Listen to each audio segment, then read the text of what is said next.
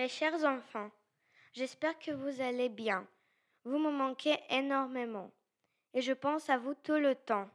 Ici, je passe mes journées à me reposer et je vais déjà beaucoup mieux. J'ai reçu de nouvelles de votre père. Il est stationné bien à l'abri sur la ligne Maginot. Il va bien aussi et, comme moi, il vous embrasse tendrement.